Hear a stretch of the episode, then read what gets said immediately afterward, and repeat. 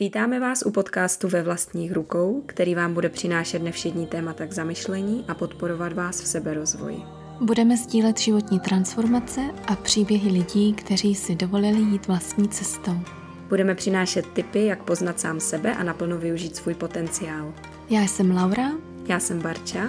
A společně s našimi hosty vás chceme inspirovat k tomu, abyste vzali život do svých rukou. A udělali si ho takový, jaký jej chcete mít. Dnes u nás vítám Janu Rosu. Ahoj Janí. Ahoj, moc vás zdravím všechny. Ahoj Lauri. Ahoj Barča, ahoj Janí. Jana Rosa je průvodkyní přechodovými rituály, je organizátorkou ženských kruhů a ženskou koučkou. Zabývá se cykličností, menstruací, prací s pánevním dnem a tématem ženské síly a vědomého bytí. Janí, vystihla jsem to zhruba? Já si myslím, že si to vystihla krásně a případně ještě něco možná nám vyplyne v rozhovoru. Mám taky ještě online kup vlastně kmen sebevědomých žen a to je teďka něco, co mě hodně naplňuje tvořit pro ty ženy, které jsou na stejné vlně a jsou připravené a, a krásně se pro ně tvoří, protože můžu být úplně otevřená a mluvit úplně o všem a, a to mě moc naplňuje a baví, když to nemá žádnou cenzuru, ta tvorba. Já jsem si všimla, že tam máš ten kmen mm-hmm. a všimla jsem si, že se jakoby obrazově stylizuješ do uh, vlčice a že to je taková tvoje smečka. Mm-hmm. A chtěla jsem se zeptat, jestli na těch fotkách jsou tam s tebou opravdoví vlci. To jsou eh, českoslovenští vlčáci, a kteří vlastně byli na tom focení a byli úžasní, divocí, skákali tam jeden přes druhého, to byla vždycky jenom sekunda, tady tyhle fotky, co tam jsou vyfocené, kdy oni vydrželi v jedné poloze a pak už prostě zase byla divočina, takže to s nimi bylo skvělé, moc jsem si to s nima užila. A vlčice je vlastně moje silové zvíře a cítím tam hodně veliké propojení. Sama zatím tady toho pejska nemám, protože oni jsou hodně nároční na výcvik a chce to opravdu zkušeného chovatele, ale je to takový jeden můj sen, že až až budu stará, moudrá žena, tak budu mít tu svoji velkou vlčici a moc se na to těším. Povíš nám, co tě přivedlo na tuhle cestu? Předpokládám, že nejdříve se s nějakým způsobem začala věnovat vlastnímu ženství více a potom se z nějak dostala do té role průvodkyně. Já vlastně tady tahle cesta, já vnímám, že ona už tam jakoby byla nějakým způsobem v podstatě od mojí puberty. Já jsem v pubertě prošla takovou jako temnou nocí duše, deprese a takové jako náročné stavy a experimentovala jsem se vším možným. A už tehdy jsem se zajímala o buddhismus a četla jsem třeba Eduarda Tomáše a vlastně už tehdy vnímám, že jsem jako už vlastně nějak byla na té cestě. Ale pak ten běžný život a práce a další věci, já jsem dělala sociální pracovnici 10 let v domově pro seniory, tak vlastně to tak nějak jako semleli a dali to někam až dozadu a nebylo to úplně to aktuální, co jsem opravdu žila, ale vždycky jsem jako vnímala, že je něco mezi nebem a zemí a vždycky jsem byla napojená hodně na tu svoji duši a i v tom, v té práci té sociální pracovnice jsem vnímala, že tam mám tu empatii a to napojení na ty lidi a že to vlastně krásně funguje. Ale tehdy jsem se ještě o, sebe neuměla dobře starat, neuměla jsem pečovat o své tělo, ne, ani duši vlastně, ani o svoji psychiku. Neměla jsem se moc ráda tehdy a, hodně jsem se vyčerpávala. Vlastně dávala jsem, pořád jsem jenom dávala a málo jsem jako přijímala zpátky a, skončilo to syndromem vyhoření. A v té době vlastně už jsem nějakou dobu se pokoušela otěhotnit a nešlo to. A ono se to tak jako propojilo tady tyhle dvě věci. Vlastně to vyčerpání hodně veliké, vyhoření a uh, ta jako nemožnost otěhotnět. A mm, to mě vlastně zavedlo k tomu uh, podívat se na to, co je zatím, proč to nejde a tehdy už to trvalo pár let, ani už nevím, jak dlouho to bylo. A tehdy mě to zavedlo na kineziologii, ke zkoumání vlastně toho, co se děje vlastně v té psychice, co se děje, co se děje i v těle. A ta žena, ke které jsem šla na kineziologii, um, dělala Mohenjo-daro, tantrickou jogu pro ženy. A pozvala mě na ní, já jsem tehdy vůbec neměla ani jako páru o tom, co to je. A to byl takový jako jeden ze začátků vlastně mé cesty, že tam jsem se začala propojovat mm, víc s tím ženstvím, s tou, s tou energií. A už tehdy jsem nějak jako sledovala tehdejší projekty pro ženy, to byla Alice Kirš, ženy ženám a tady tyto věci a už mě to jako volalo, už jsem cítila, že ta moje duše je zase už nějak volána zpět eh, k tomu, co mě zajímalo třeba dřív. A mm, tehdy jsem začala ještě chodit, ono se to tak nějak propojilo v jeden čas, že ono to jako, já jsem potom měla takový velmi intenzivní růst, takový velmi intenzivní um, jakoby období, kdy to všechno se propojilo dohromady a já jsem tehdy začala chodit na nějaké semináře o cykličnosti, kde jsem zažila rituál Menarche Return. Rituál, který je vlastně přivítáním menstruace, přivítáním dívky do společenství žen a oslavou ženství. A dělá se i zpětně, protože rituály fungují i zpětně a dělá se zpětně pro dospělé ženy. A já jsem tehdy šla na ten seminář a vlastně jsem vůbec ne, nevěděla, že tam nějaký takový rituál bude. A pro mě to bylo tak jako silný mystický zážitek, při kterém jsem plakala a bylo to něco, co se mnou jako v tom dobrém slova smyslu otřáslo a bylo to jako návrat domů, jako návrat k něčemu, co dobře znám, co mm, je něco, co mě vlastně v životě chybělo, ale jenom jsem to nevěděla. To byl začátek cesty z rituály, kdy jsem cítila, že tady tohle chci mít ve svém životě víc, že tohle chci mm, ve svém životě zkoumat, že tohle prostě chci žít a bylo to tak silné volání, že jsem uh, se tehdy přihlásila na roční výcvik v rituálech na školu kněžek a, a to se propojilo s tím Mohenjodárem a pak už to prostě jelo a jede to doteď. To, to už to bylo takové jako vystřelení na tu cestu a vlastně obrovský jako otevření očí do jiného světa, otevření duše, otevření těla a za, začala jako veliká transformace, která mě dovedla až, až tam, kde jsem teď.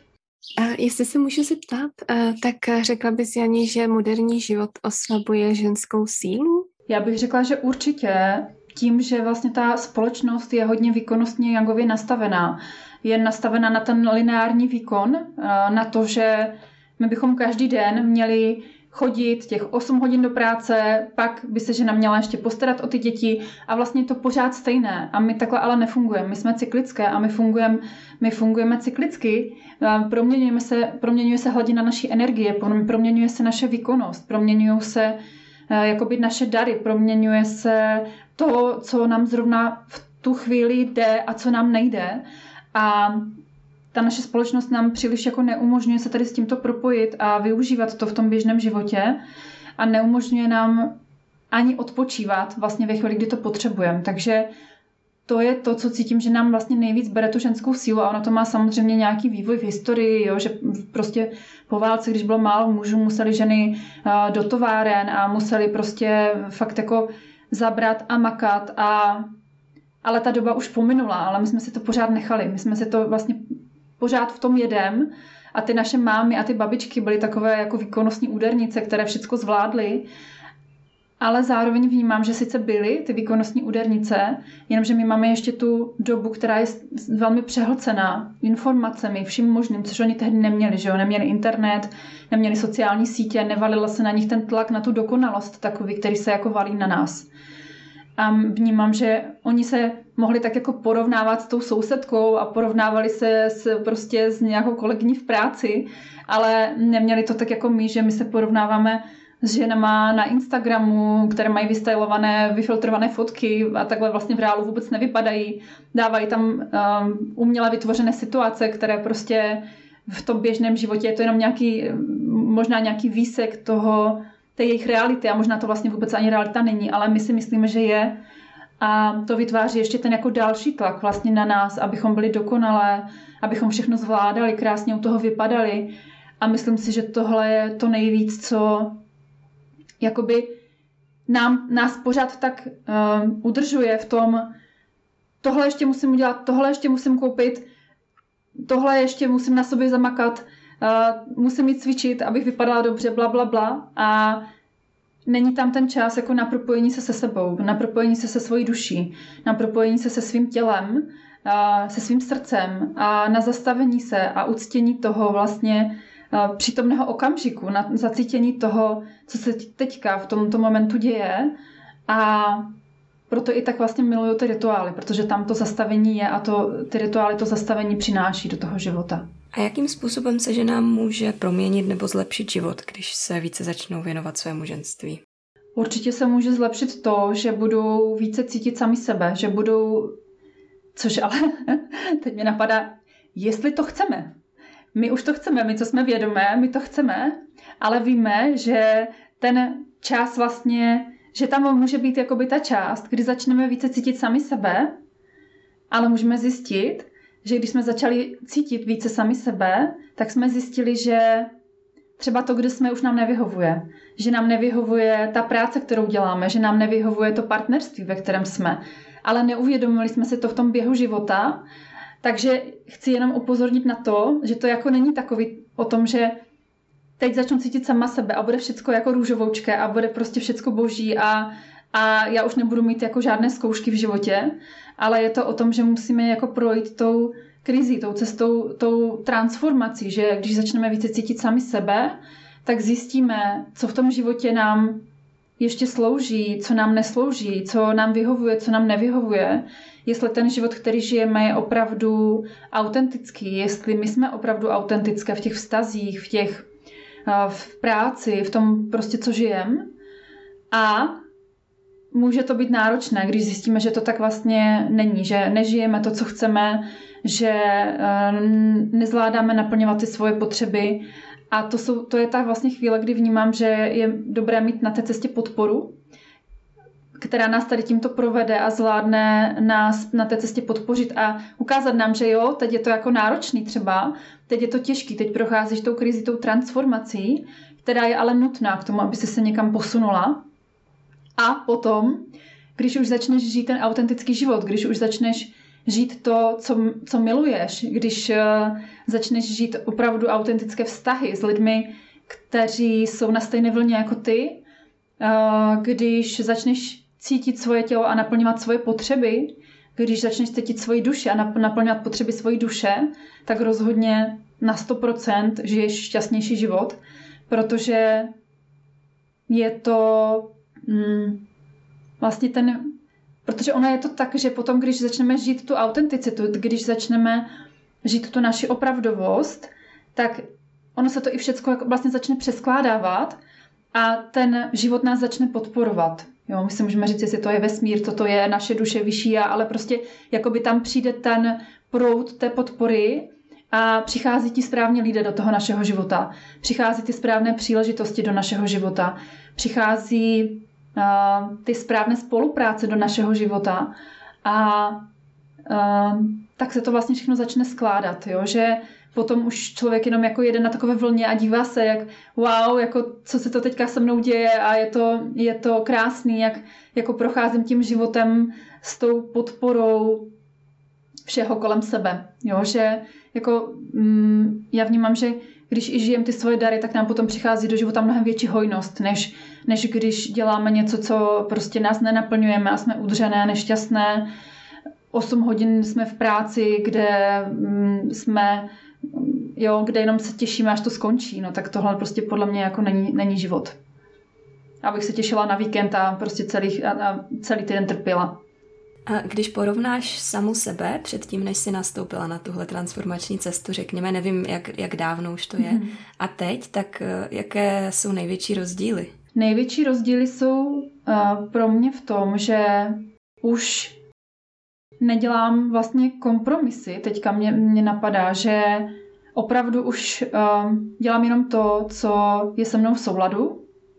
Dřív jsem hodně jako kývala na věci, které nebyly se mnou v souladu.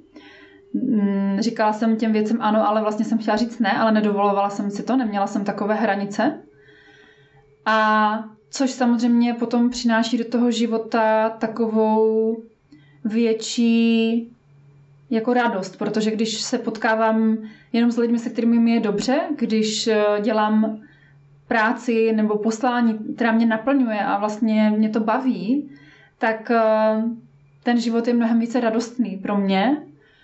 Ehm, je tam mnohem méně těch jako povinností a toho musím, protože už jako eh, si to musím tam snažím nedávat a rozhoduju sama, co chci dělat a co, co nechci dělat rozhoduju sama, s kým se chci stýkat a s kým se nechci stýkat.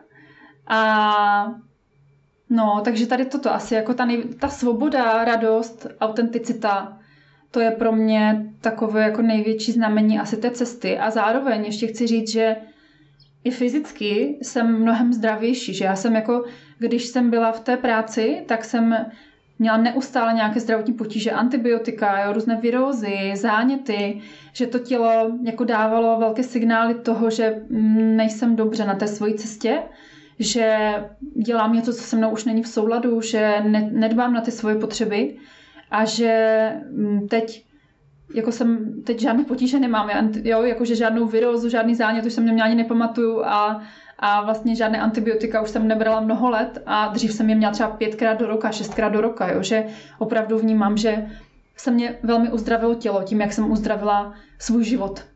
A můžeme se vrátit k tomu, co jsi zmínila. Ty jsi říkala, že uh, si nemohla otěhotnět mm-hmm. a to byla jedna, to byl jeden z takových milníků a něco, co tě vlastně na tu cestu nasměrovalo. Můžeš uh, říct, jak pokračoval ten příběh? Určitě. Uh, ono to vlastně bylo tak, že uh, já jsem se uh, pokoušela otěhotnit se dvěma partnery a vždycky to bylo tak, že my jsme byli oba dva vlastně zdraví, nebyl tam žádný zdravotní problém a oba dva ti partneři už teď mají děti a uh, je to tak, že já jsem otěhotněla jednou a vlastně skončilo to nějak v pátém, šestém týdnu. A to už jsem tehdy chodila do toho ročního výcviku v rituálech, takže už jsem jako to prožívala poměrně dost vědomým způsobem a dovolila jsem si projít tím smutkem, tím truchlením. Dovolila jsem si nechat odejít to přirozeně a nezasahovat do toho nějak jako lékařsky.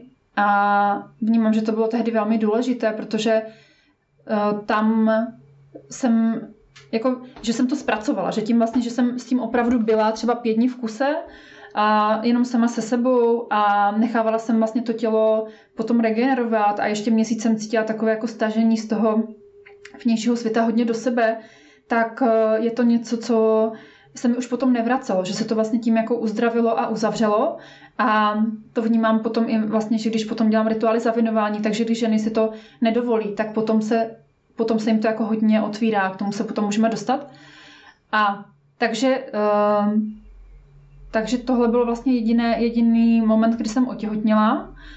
A asi uh, rok a půl potom přišel rozchod vlastně s tím partnerem, se kterým jsme se pokoušeli o to miminko.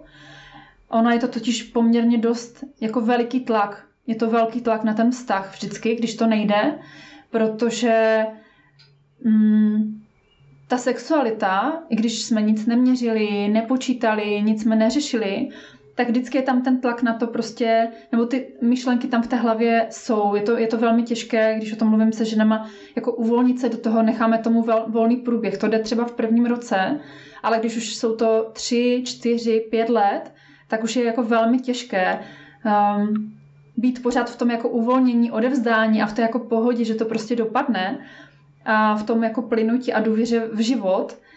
A Myslím si, že to jako málo kdo dokáže a zvlášť v té dnešní společnosti, která jako nabízí spoustu možností těch zdravotních, a, tak mnoho žen jako rychle naskočí na cestu IVF a, a jako ne, nečekají, ale já jsem nikdy necítila, já to jako vůbec neodsuzuju, přijímám prostě, že každý ať to má jak chce, ale já jsem jako velmi cítila, že toto není moje cesta, že to moje tělo um, to nechce, že jako jenom ta představa mi vytváří takové jako vel, velký stažení a stres v těle a um, neříkám, že to třeba ještě nikdy nenastane, protože vím, že nikdy neříkají nikdy jako a nechci nic odsuzovat ani na té svojí cestě, ale prostě doteď jsem necítila, že by tohle byla ta moje cesta, takže takže uh, když přišel ten rozchod, to jsem chtěla ještě říct, tak to pro mě bylo takové velké mm, odevzdání a velmi náročné odevzdání toho, protože mi tehdy bylo asi 38 tak nějak, eh, tak eh, odevzdání toho, že třeba to ještě vůbec přijde do, do mého života. Že jsem jako ne, neodevzdávala jenom ten vztah vlastně, ale i tady tu cestu toho, že jako smířit se cítila jsem, že je nutné vlastně při, dojít k tomu smíření s tím, že to třeba nikdy do mého života nepřijde. Protože já se jako můžu, můžu rozhodnout, že my se vždycky můžeme vědomě rozhodnout. Budu se trápit po celý zbytek života, že něco nemám, a nebo se budu radovat z toho, co mám. A já jsem se rozhodla, že se budu radovat z toho, co mám a že budu vděčná za to, co v životě mám. Takže neříkám, že někdy třeba ještě jako tam nepřijdou nějaké myšlenky na to, že bych si to přála, samozřejmě bych si to přála, ale už to mám v hodně velké lehkosti a v tom, že vnímám, že moje cesta je třeba úplně jiná, ta životní cesta, jo? že možná je ten můj úkol tady uh, úplně jiný na tom světě, než mít děti. A, a je to tak v pořádku, protože um, ono vlastně v té společnosti je ještě pořád hodně velký tlak na to, aby ta žena ty děti měla. A znám, že některé děti nechtějí, a, a nebo je mít nemůžou. A cítí se právě opravdu pod velkým tlakem na to, že je s nima něco špatně a že by to měli mít jinak. A je to vlastně úplně zbytečné, protože v, v historii vždycky byly ženy, které neměly děti. Vždycky to tak bylo. Bylo to přirozené, jenomže my teď máme ten mm, jako my si myslíme, že musíme mít všecko a nejlépe hned a můžeme mít všechno a nejlépe hned a nemáme takovou tu pokoru k tomu životu, takže hned naběhneme do IVF centra a prostě jako bušíme na to, dej mi to ten život, je prostě já to chci a jo, že jako mi přijde, že máme, že že, ten, že, ten, že je to takové jako hodně instantní ta, ta, ta doba, že prostě máme pocit, že máme nárok na úplně všechno, včetně toho mít děti. No. Jani, děkujeme za sdílení toho, to já naprosto smekám, že jako takhle krásně o tom mluvíš. Chtěla jsem se zeptat, jako jak říkáš, že nějaký tlak z té společnosti, ale hlavně jako si umím představit, že i pro tebe samu to muselo být hrozně těžké a frustrující, kdy Kdy vlastně si došla do toho bodu, že jsi byla ochotná nebo schopná o tom tématu vůbec mluvit, jakoby více veřejně, než třeba jen s tvým partnerem? Já jsem takový člověk, který celý život jako je velmi otevřený a moje máma vždycky říká, prosím tě, nemusíš všem všechno říkat.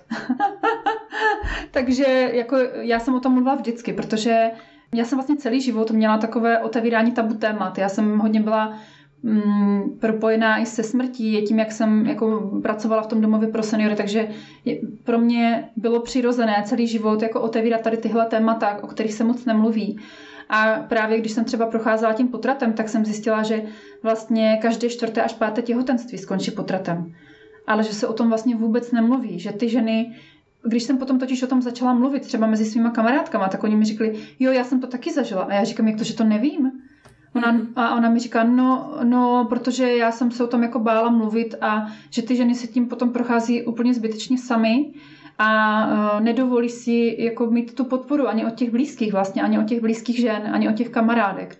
A to je jako veliká škoda, takže já jsem o tom asi mluvila pořád a, a potom, až jsem začala mm, nějak jako uh, psát blog a tak, tak pro mě bylo jako přirozené o tom i psát, protože jsem právě vnímala, že těch žen, které nemůžou otěhotnět, je čím dál víc a, a že mm, tu podporu potřebují, protože jediná podpora, kterou jako mají, je ten tlak na to jít na to IVF. Přesně, přesně to jsem chtěla říct, že rozhodně mě to taky připadá jako velmi tabu téma. Kde mohou ženy v takové situaci získat nějakou podporu? Mně připadá, že třeba u ginekologa to často je přesně naopak, že místo té podpory tam přichází spíš takové jako začala jste příliš pozdě nebo nedivte se a tak dál. Ono už v dnešní době jsou ženy, které se jako zabývají vlastně uh, tady tímto tématem uh, trošku jako více celostněji a které se na to dívají z hlediska i fyzioterapie, z hlediska té psychosomatiky, jsou schopné za vlastně jako používat různé jiné metody, než, než jenom ty lékařské. A mám říct konkrétní jména, které mě třeba napadají? Klidně můžeš. Mm-hmm. Já, já mám třeba uh, takovou jako kamarádku, která je v Brně a má stránku Dítě vítáno. Jmenuje se Hanka Přikrylová a uh, ona právě sama tím prošla a dokonce chvilku pracovala na klinice na IVF, uh, protože si chtěla zjistit vlastně, jak to tam je, jak to probíhá a hodně jako šla do hloubky toho tématu, zabývá se i symptotermální metodou a pomáhá ženám právě, které nemůžou otěhotnit a pomáhá moc hezkým způsobem.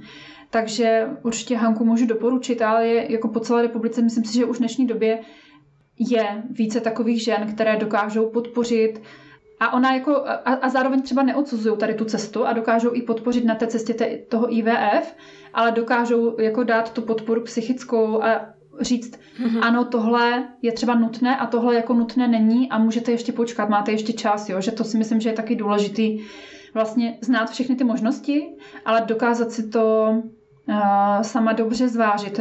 A ještě za mě velmi, velmi důležitá věc, právě um, cítit tu, tu svoji intuici, to svoje tělo a vnímat, uh, co chce a co nechce. Protože jsem se potkala, já právě jak dělám různé konzultace pro ženy, kde používám coaching a mentoring a tak, tak se potkávám se ženami, které vlastně podlehly tomu tlaku a šli na to IVF přes sebe, třeba tlaku partnera, tlaku těch doktorů. Nepovedlo se to a způsobili si poměrně jako vážné třeba zdravotní problémy, protože šli přes sebe a doteďka vlastně jako toho i litujou, jo? že vnímají, že šli přes svoje hranice a Mm, třeba nakonec um, adoptovali miminko, jo? Že, že našli jinou cestu. A ale jakože toto si myslím, že je důležitý a je to taková jako velmi těžká zkouška těch hranic toho, co jako si um, co, co si ustojím a co si neustojím i v tom partnerství a věřím, že to je velmi, velmi náročné rozhodování a je fakt jako dobrý mít v tom podporu nějakou zvenku, která mi pomůže se na to lépe nacítit a právě si to třeba ustát a ohlídat si ty svoje hranice tady v tomhle. Já třeba teďka eh, procházím, taky mám sama takovou svoji průvodkyni a hodně jsme se právě bavili eh, o tom, že teď, jak procházíme opravdu silnou dobou té transformace, takže možná to, že, ehm, že se stává, že ženy, které jsou jako průvodkyně, jako já, takže třeba ty děti nemají a opravdu je nemají prostě z toho důvodu, že, že třeba buď jako ještě nenastal ten správný čas a oni tady potřebují udělat něco jiného, má ta duše nějaký jako jiný silný úkol, a nebo opravdu je mít nemají, protože um, vlastně ono to dítě že jo, spotřebuje obrovský čas té ženy a vlastně je to, je to o tom, že nemá potom prostor pro tu tvorbu. A pro tu podporu. Hlavně. A pro tu podporu. Mhm. Mhm. A to jsem ještě chtěla říct a myslím, že jsem to ještě neřekla. Jestli, jsem, jestli se budu opakovat, tak se omlouvám. My ženy nemusíme mít uh, vlastně jenom ty fyzické děti, ale že i ty naše projekty, i ta naše tvorba je mhm. něco, co můžou být ty jako naše děti, to, co přinášíme tady na svět a že to je, že to je uh, taky velmi hodnotné, jo? že žena nemá hodnotu jenom když prostě je matkou, ale má hodnotu sama o sobě, i když matkou není, jo? že jako to mateřství je určitě nádherná záležitost a je velmi transformační záležitost pro ženy a spoustu žen přivedla na tu cestu ženství. To vnímám hodně, že se o tom bavíme o rituálu zavinování, vlastně, který je poporodní rituál, že ženy říkají, že to mateřství pro ně bylo obrovskou, obrovskou transformací. A já vždycky říkám, že mě to moje nenarozené dítě taky učí, že vlastně ono mě taky, že vlastně mě to mateřství nebo nemateřství v podstatě taky přivedlo na tu moji cestu, že jo. No, že to je vlastně stejné jako z jiného konce, no. Mě teď napadlo, když o tom tak mluvíš, že vlastně to tvé poslání je asi tak silné, že ženy potřebují tvoji podporu, protože při té představě, že by si byla těhotná a měla si miminko, tak by ti to zastavilo na několik let. A tím pádem ty ženy by o vlastně tu tvoji podporu přišly. Tak si možná říkáme, si ten vesmír se nerozhodl, co je důležitější, tak ty máš svoji misi už vybranou. Jo, jo, jakože že vnímám, že tohle může rozhodně být to, proč se to neděje. A zároveň jsem stala otevřená tomu, že se to jako může stát, že to do toho života jako může přijít. A, a ale už to opravdu nechávám. Pro mě je to hodně teďka jako o té pokoře k životu a, dů, a zároveň důvěře v ten život, že mě vede tou správnou cestou a že mi přináší to, co je pro mě teď v tuto chvíli nejlepší. A že jako to je ta ženská, jedna z těch ženských kvalit důležitá, která je ale jako velmi těžká tady v tom dnešním světě. Odevzdat se, plynout a důvěřovat životu. Jo, a netlačit to všecko prostě tou silou. No. Což jako je těžké, protože ten tlak na to, že můžeme mít všechno teď a tady, tady jako je veliký a, a vlastně jako ten život, nebo ta, ta společnost, jak je výkonová, jangová, silová hodně a hodně taková tlaková, tak já vnímám, že jako je velmi důležité, abychom tady přinášeli i tu jinovou hodnotu, i tu hodnotu toho plynutí, i tu hodnotu toho spočinutí, protože ta společnost, teď to vidíme, že jo, jak, jak dlouho jsme tady byli v nějakém zastavení, protože já to vnímám, že to je neudržitelné, to, co tady žijem, ten tlak a ten výkon. A ta planeta, ani my to už jako dlouho nemůžeme vydržet, takže přinášet sem ten, tu důvěru v život, ten jin, to plynutí a zastavení si myslím, že je jako velmi důležité si to dovolit si to. Mně jenom napadlo, že to je vlastně propojené s tou cykličností, kterou jsi zmiňovala na začátku. A je to typické jenom pro ženy? Nebo i muži můžou si z toho vzít nějaké třeba typy?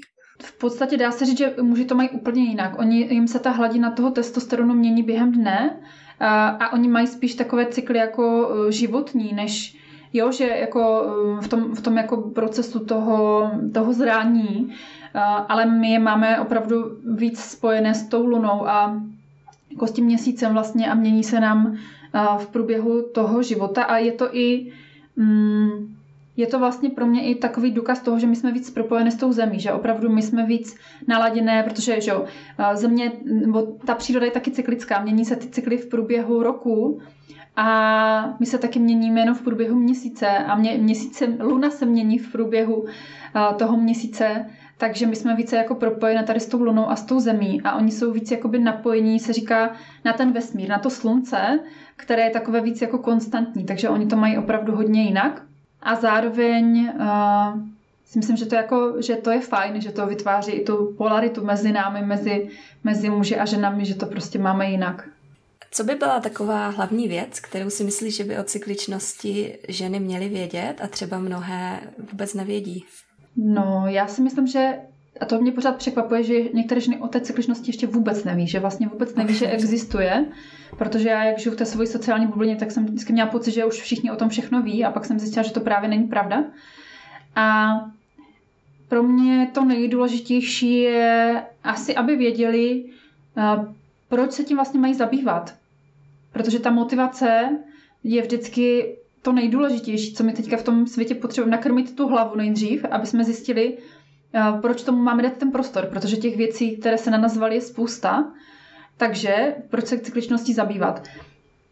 Je to něco, co nás jako hodně vede do, do toho našeho ženství, co nás vede ke svému tělu, co nás vede k vnímání svých potřeb a hodně právě toho cítění toho, co se mi děje, protože vlastně v té cykličnosti je důležité si zmapovat, jak to v té cykličnosti mám já, protože oni jsou jako nějaké fáze, které um, se říká, že trvají nějak dlouho, které mají nějaké projevy, ale může to být velmi, velmi individuální.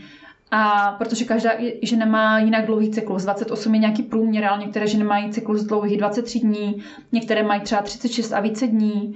Takže tím pádem se nedá vůbec říct, že je něco platného stoprocentně pro všechny. A je důležité, aby si žena tu svoji cykličnost zmapovala a tím, jak ji mapuje, tím, jak jako vnímá sama sebe, říká se, že nejlepší je mapovat minimálně tři měsíce, tak zjišťuje každý ten den, jak se cítí, jak se cítí její tělo, jak se cítí její psychika, co jí ten den šlo, co jí nešlo. E, povídej víc, prosím tě, jak se, jak se mapuje cyklus. Mm-hmm. Uh, mapuje se vlastně uh, celkem uh, jednoduše, takže žena si každý den zapíše nějaké věci, vlastně, které, které sleduje. Já na to mám online kurz vlastně za si svoji cykličnost a menstruaci. Teďka je v běhu jeden, jeden teďka aktuální kurz. Ale je to celkem jednoduché, jde o to, sledovat každý den stejné ukazatele, abychom měli ty jasné výsledky, že jo? protože pokud každý den budeme sledovat něco jiného, tak nic nezjistíme a potřebujeme sledovat minimálně ty tři měsíce každý den, když bych to zjednodušila, jak se cítí moje tělo, jaké jsem, jaké jsem měla projevy mm, emocí, psychiky, co mi šlo, co mi nešlo a co mě bavilo a co mě nebavilo. Takhle úplně jednoduše. A podle toho třeba zjistím, že opravdu, když jsem na začátku v té vlastně dynamické fázi, v té paně nebo dívce, tak eh, jsem perfektně výkonná, můžu pracovat celý den, klidně i 12 hodin a je to úplně v pohodě, protože mám dostatek energie. Eh, můžu si tam naplánovat spoustu schůzek a když jsem v té menstruaci, v té stařeně vědmě, tak opravdu prostě potřebuju hodně, hodně odpočívat, nejsem schopná uh, dělat, mít nějaké schůzky s lidmi, nejradši bych nikoho neviděla, takže si to podle toho potom plánuju ten svůj kalendář, pokud to samozřejmě jde a ono to vždycky nějakým způsobem aspoň trošku jde, minimálně v tom osobním životě. A můžu se přizpůsobit těm svým potřebám, respektovat sebe tady v tom a nejít proti sobě neustále. Jo, že to je zase o tom nebýt neustále v tom konstantním výkonu, ale respektovat ty svoje hladiny energie, respektovat to, co mi jde, co mi nejde. A, a, a vlastně potom může být i mnohem, když teďka bych mohla promluvit k těm, že nám tady fakt jako jsou hodně výkonnostní, já můžu být mnohem efektivnější mnohem efektivnější, když respektuju. Ano, já tohle jsem se přesně chtěla zeptat, protože ono, když o tom takhle mluvíš, tak to vždycky zní jako, že o, ženy mají cyklus a teďka polovinu měsíce nic jako nedokážou. A takhle to asi nemyslím. Ne, takhle to vůbec právě, že není, protože když bych to úplně zjednodušila, tak prostě na začátku vlastně po menstruaci v té, v té dynamické fázi eh, dívky, pany, tak jsme velmi výkonnostní, jsme velmi racionální, jsme velmi strukturované, jsme hodně jako dynamické, eh, podobné vlastně té mužské energii a zvládneme toho strašnou spoustu udělat a můžeme si tam toho fakt jako spoustu naplánovat. A právě si mnohem, jako můžeme krásně dohnat to, ten odpočinek při té menstruaci. A když to víme, tak si ten odpočinek můžeme naprosto v klidu při té menstruaci dopřát, protože víme, že když při té menstruaci si tam dám spoustu úkolů, tak budu jenom spruzená, strašně vyčerpaná, neodpočinu si a nenaberu tu energii na celý ten další měsíc, protože to je jako důležité, že ta menstruace je vlastně chvíle, kdy to tělo potřebuje fakt regenerovat a nabrat sílu na celý ten další cyklus. A když já to neudělám, tak budu celý ten cyklus další vyčerpaná a budu mnohem méně efektivnější celý ten další cyklus. Mm. Takže jako um, my fakt potřebujeme krmit tu hlavu a říct si jako ty důvody, proč to mám dělat. Já mám odpočívat v menstruaci, protože potom budu mnohem lépe fungovat celý další měsíc. Takže pro mě, já jsem tě přerušila právě při tom, když si říkala, že my vlastně můžeme být mnohem efektivnější, když ten cyklus využíváme, než když jdeme proti němu. Přesně tak, přesně tak. A já, já chci právě říct si ještě, co tam, ty jsi, ty jsi říkala, že, že, žena, eh, že to tak zní, že žena má 14 dní nic nedělat nejlépe, nebo že prostě není schopná nic dělat. A to právě není pravda. Chci říct, že ještě třeba v té ovulační fázi, tam máme, eh, která přichází po té dynamické, říká se jí taky fáze eh, milenky matky, chci říct, že, že tam v té fázi třeba nám krásně jde právě mluvit s lidmi, jsme hodně empatické, takže je to ideální doba na to domlouvat si nějaké schůzky pracovní, jako osobní, nebo návštěvit chýně, návštěvy nějakých jako náročných příbuzných, které jindy nezvládáme a hrozí tam, že tam prostě dojde k nějakému šilenému emočnímu výbuchu. Kdybychom tam potom přijeli ve fázi čarodějky třeba, to je ta další fáze, tak tam prostě rozpoutáme peklo, ale tady v té ovulační fázi budeme ťuťu muťu a budeme prostě jako krásně naladěné a jsou to taky ideální, je to ideální fáze na randíčka s mužem, eh, kdy na milování s mužem, kdy máme opravdu, jsme jako eh, nejvíc lásky plné, máme, máme chuť na ten sex a jsme na to naladěné krásně, protože to tělo, to, že jo, ta, ta biologie tam je, že to, že to tělo chce být vlastně oplodněno, takže ono, jsme i krásné, zářivé a, a hodně jako okouzlující pro všechny a toho můžeme jako v dobrém slova smyslu využít. A, um, a třeba hodně ženy taky rády tady v té fázi jako vaří, pečou a tak, takže si můžou prostě dopředu nachystat věci na, ty, na tu další fázi, si třeba navařit na pec pro rodinu, kdy už se jim potom nebude chtít. A v té uh, další fázi, kreativní fázi čarodějky, to je zase úžasná tvořivá fáze, kdy my jsme hodně napojené na tu svoji intuici a třeba já tady v téhle fázi miluju psát uh, články, chystat si projekty. Vlastně jsem schopná jako fakt během chvíle vytvořit celý online kurz, protože to jako jede úplně, jo? že tam ta inspirace prostě přichází, protože my jsme tam hodně propojené opravdu s tou intuicí a s tou naší kreativitou a potřebujeme tvořit potřebujeme hodně tvořit. Takže tady budeme zase efektivní, perfektně v tom tvoření. A e, ženy, a to je úplně jedno, jak ty ženy tvoří, jestli prostě malujou, píšou, e, jestli e, pečou, dělají něco s hlínou, nebo šijou, jo? že vlastně každá máme ten svůj projekt, nebo tvoří nějaké podnikatelské projekty, každá máme ten svůj projev kreativity úplně jiný ale jako je dobré vědět, že, že na to tvoření potřebujeme tady prostor, aby ta naše duše byla spokojená a aby jsme nebyli, neměli to PMS, aby jsme nebyli celou dobu jako naštvané prostě a rozmrzelé, protože tam uh, si nedáváme prostor pro to, co ta naše duše potřebuje a co, co my potřebujeme. A... Takže lékem proti PMS mm-hmm. je uh, tvoření? Jo, jo. Říká se opravdu, že jo a já to můžu potvrdit, že, že my, když jsme potom v, to, v tom kreativním flow, tak se tam nádherně, my totiž ten, tam je obrovský, jako obrovská síla, vlastně v té čarodějce k nám přichází obrovská jako tvořivá síla a my když ji nedáme do, te, do, te, do, toho, do té kreativity, do toho tvoření, tak potom se může jako stát celou destruktivní. Tak potom jsme takové ty jako čarodějky, co sekají hlavy celé rodině, ty bohyně Kály, které prostě všechny, uh, všichni je serou a oni všem dávají čočku doma. Takže tohle se právě děje, když my si prostě nedáváme prostor na to, aby jsme ten prout, který jako cítíme, ten přetlak, vlastně pustili do, to, do toho tvoření. A tak už chápu ten název čarodějka. Je pravda, že já jsem si třeba všimla, protože já mám zkušenosti s eh, PMS mm-hmm. docela často, že když jsem měla hodně nějakou jako kdyby tvořivou chvíli před tím, než jsem měla dostat menstruaci, že jsem úplně zapomněla, že už mě nic neštve, že mě nikdo nevadí, protože jsem byla opravdu za, um, kdyby zabořená do toho tvoření a něco jsem si právě kutila. A pak jsem si všimla, je, já jsem neměla PMS. Ono to tak fakt je a je to zase o tom, když to víme, tak si na to můžeme dát prostor a to zase neznamená, že já musím překopat celý svůj život, ale třeba hodinku denně si prostě můžu najít na to tvoření a dát tomu prostor a um, a to si myslím, nebo aspoň prostě půl hodiny, 20 minut, vždycky je, vždycky je něco lepší než nic. Jo, že i kdyby to bylo opravdu jenom 15 minut denně, když máme prostě děti a práci a opravdu nemáme prostor. Ale zase ono se to dá uspůsobit, že já třeba uh, hodně se o tom bavím s ženama, které mají děti, tak říkají, tak my jdeme tvořit s dětma tady v té čarodějce, jo? že prostě vezmeme děti a jdeme něco tvořit. A v dynamické fázi zase prostě vyrazíme někam na výlet, protože mám strašně moc energie a prostě potřebuju to jako chodit.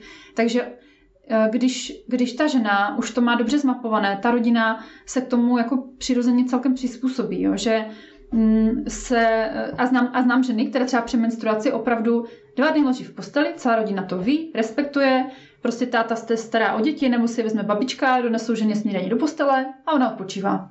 Jo, že fakt jako my, když si to dovolíme, tak ta rodina na to třeba ne hned, ale prostě přistoupí na to, protože ti ostatní jsou nám tím zrcadlem, že jo? Takže my, když to budeme mít výčitky svědomí, my když, my, když budeme mít pocit, že teda si tohle fakt nemůžeme dovolit, a tak to jako ale zkusíme, tak dostaneme tu zpětnou vazbu, že ne, to, teda, to teda fakt přehnala, co, co, co to máš jako za blbý napady, že budeš dva dny lažet. Takže je to... A pak, pak ty ženy řeknou, no ano, to nejde. Ale ono je to fakt o tom, že nejdřív to prostě musíme přijmout my a musíme si to dovolit my. A pak ty ostatní to přijmou mnohem z větší lehkosti, protože z nás cítí, že my jsme s tím v pohodě, my jsme s tím v souladu a